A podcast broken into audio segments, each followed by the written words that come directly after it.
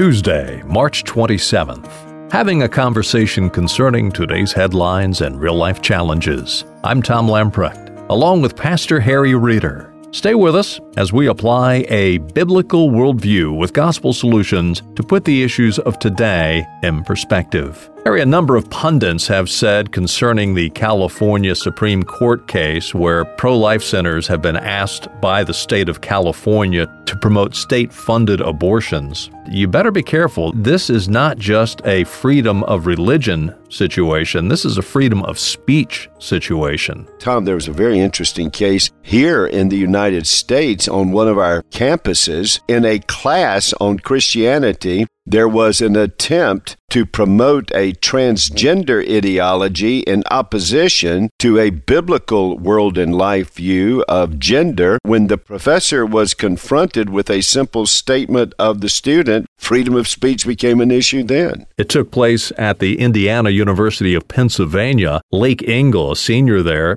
basically challenged the professor alison downie and questioned her concerning the fact that he says you know biology says there's only two genders. He was a religion major. He needs his class to graduate. He was booted out of this class for making that statement. And amazingly, what was the class name, Tom? Christianity 481 Self, Sin, and Salvation. And so here's a guy in a Christianity 481, a religion major, who speaks up for the Christian world and life view that God's actually made two sexes, male and female, and is now silenced and booted out of class and told if you say that again, you can't stay in the class. And by the way, that'll just cost you your degree that you've been laboring on. Here again, we see another tether between freedom of religion and freedom of speech. Tom, now let me just back up just for a moment. Let's go to school with me in the ninth grade. My father and mother had a very incorrigible son. That son was me. Even in the midst of my self absorbed rebellion against God, I had a teacher named, I still remember him,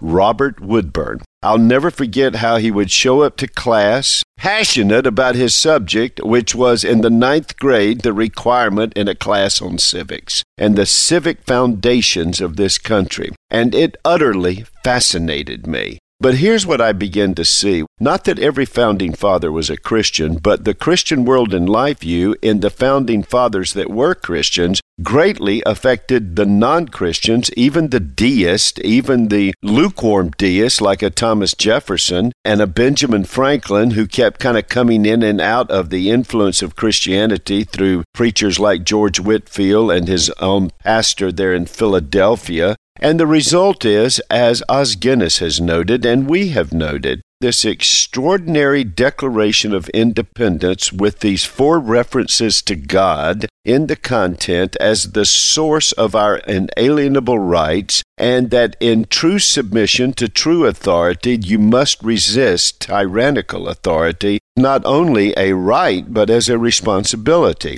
The result is this providential intervention of God in the winning of our American independence under the Declaration of Independence. The influence of Christianity on that document was already seen by those in England when a parliamentarian named Horace Walpole stands up and says, Well, that's the end of it. America has run off with a Presbyterian parson. And they were referring to not only the influence of Christianity and the influence of the Presbyterians and the influence of a particular Presbyterian named John Witherspoon, who had a direct influence on 13 of the commissioners in the Constitutional Congress. And the result on one of them was the major role of James Madison, who had two degrees from Princeton underneath the influence of John Witherspoon, and basically the borrowing of the Presbyterian system of government in the church and applying it to a federal government. Notice the federal headship, the covenantal nature of government, as a reflection of the federal headship of King Jesus over his covenant people and his provision of three offices of a minister of the word, of deacons and elders, and how there is to be a king. But that in the government, the way you honor the kingship of Christ is to make his law king and the influence of the law of God over what becomes the king of America, lex rex. The law is king, and that is the Constitution that is given to us as it is signed in the year of our Lord. Therefore, the sovereign hand of God upon the Constitution, and then the enormously effective movement of the 10 Bill of Rights, the personal rights, and the rights of the states in this new federal government. The first Bill of Rights, the First Amendment, with its six affirmations of liberty, and perhaps the three most important was the first one, the freedom of religion, the second one, the freedom of speech, and thirdly, the freedom of the press in order to hold accountable government and therefore an open public square for the free exchange of ideas, which meant also the free practice of religion, not just in the walls of the church or in a state approved church, but in the lives of the people and their families. And this freedom that had been won had been ordered, instead of moving into the anarchy of the French Revolution, had been ordered by the Constitution and now was matured and maintained in its continual development by the Bill of Rights in general and the First Amendment in particular, and the free speech and free practice of religion and free press provisions specifically. Tom, out of all of the discussions around the Constitution in general and the Bill of Rights in particular,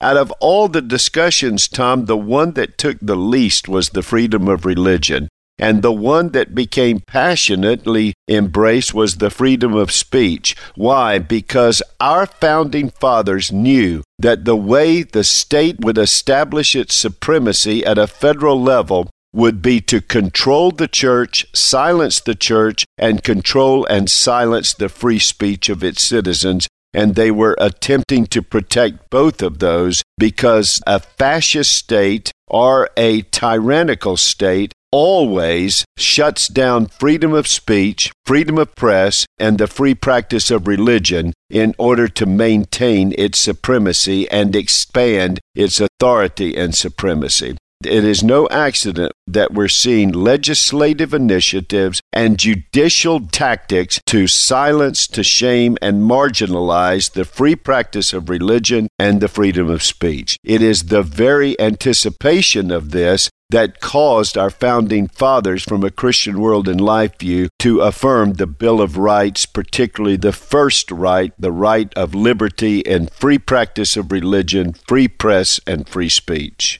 How ought the Christians react to this attempt to restrict the freedom of religion and the freedom of speech? Number one, Christians should be praying for both boldness and effectiveness as they stay faithful to Christ and the mission of making disciples through evangelism and discipleship. The second thing, Tom, a reliance on the power of the Holy Spirit. Thirdly, to be passionate, and fourthly, to be persistent. Stay the course whenever the government and the media attempt to remove not only God given rights and freedoms protected in the Constitution, whenever that happens, Christians and churches are not going to be able to hide. They may think if they cower away like a frightened puppy into our little Christian corner that they're going to get away and be tolerated. No, they will not. They'll either leave their faithfulness to their message and their mission and therefore come under the discipline of the Lord, or they will be further isolated until they just simply become a part of the culture of the world instead of the salt and light of the kingdom of God in the world. Harry, on Wednesday's edition of Today in Perspective, I want to note that March 21st was National Single Parent Day. That has caused an interesting debate between the New York Times, Robert Samuelson, who's a syndicated columnist, and Tucker Carlson has also weighed in on this issue. The unlikely intersection of Tucker Carlson and Robert Samuelson and their response to a New York Times editorial. We'll deal with that on Wednesday's edition of Today in Perspective. As we close out, let me remind you that you can subscribe to this broadcast. It's easy. On your iTunes icon, type in Today in Perspective with Harry Reeder. Each and every weekday on your podcast icon will automatically download another edition of Today in Perspective. A great way to stay in touch, a great way to never miss an edition of Today in Perspective. We'll do stop by again tomorrow, Wednesday, as we continue our conversation and as we apply a biblical worldview to put the issues of today in perspective.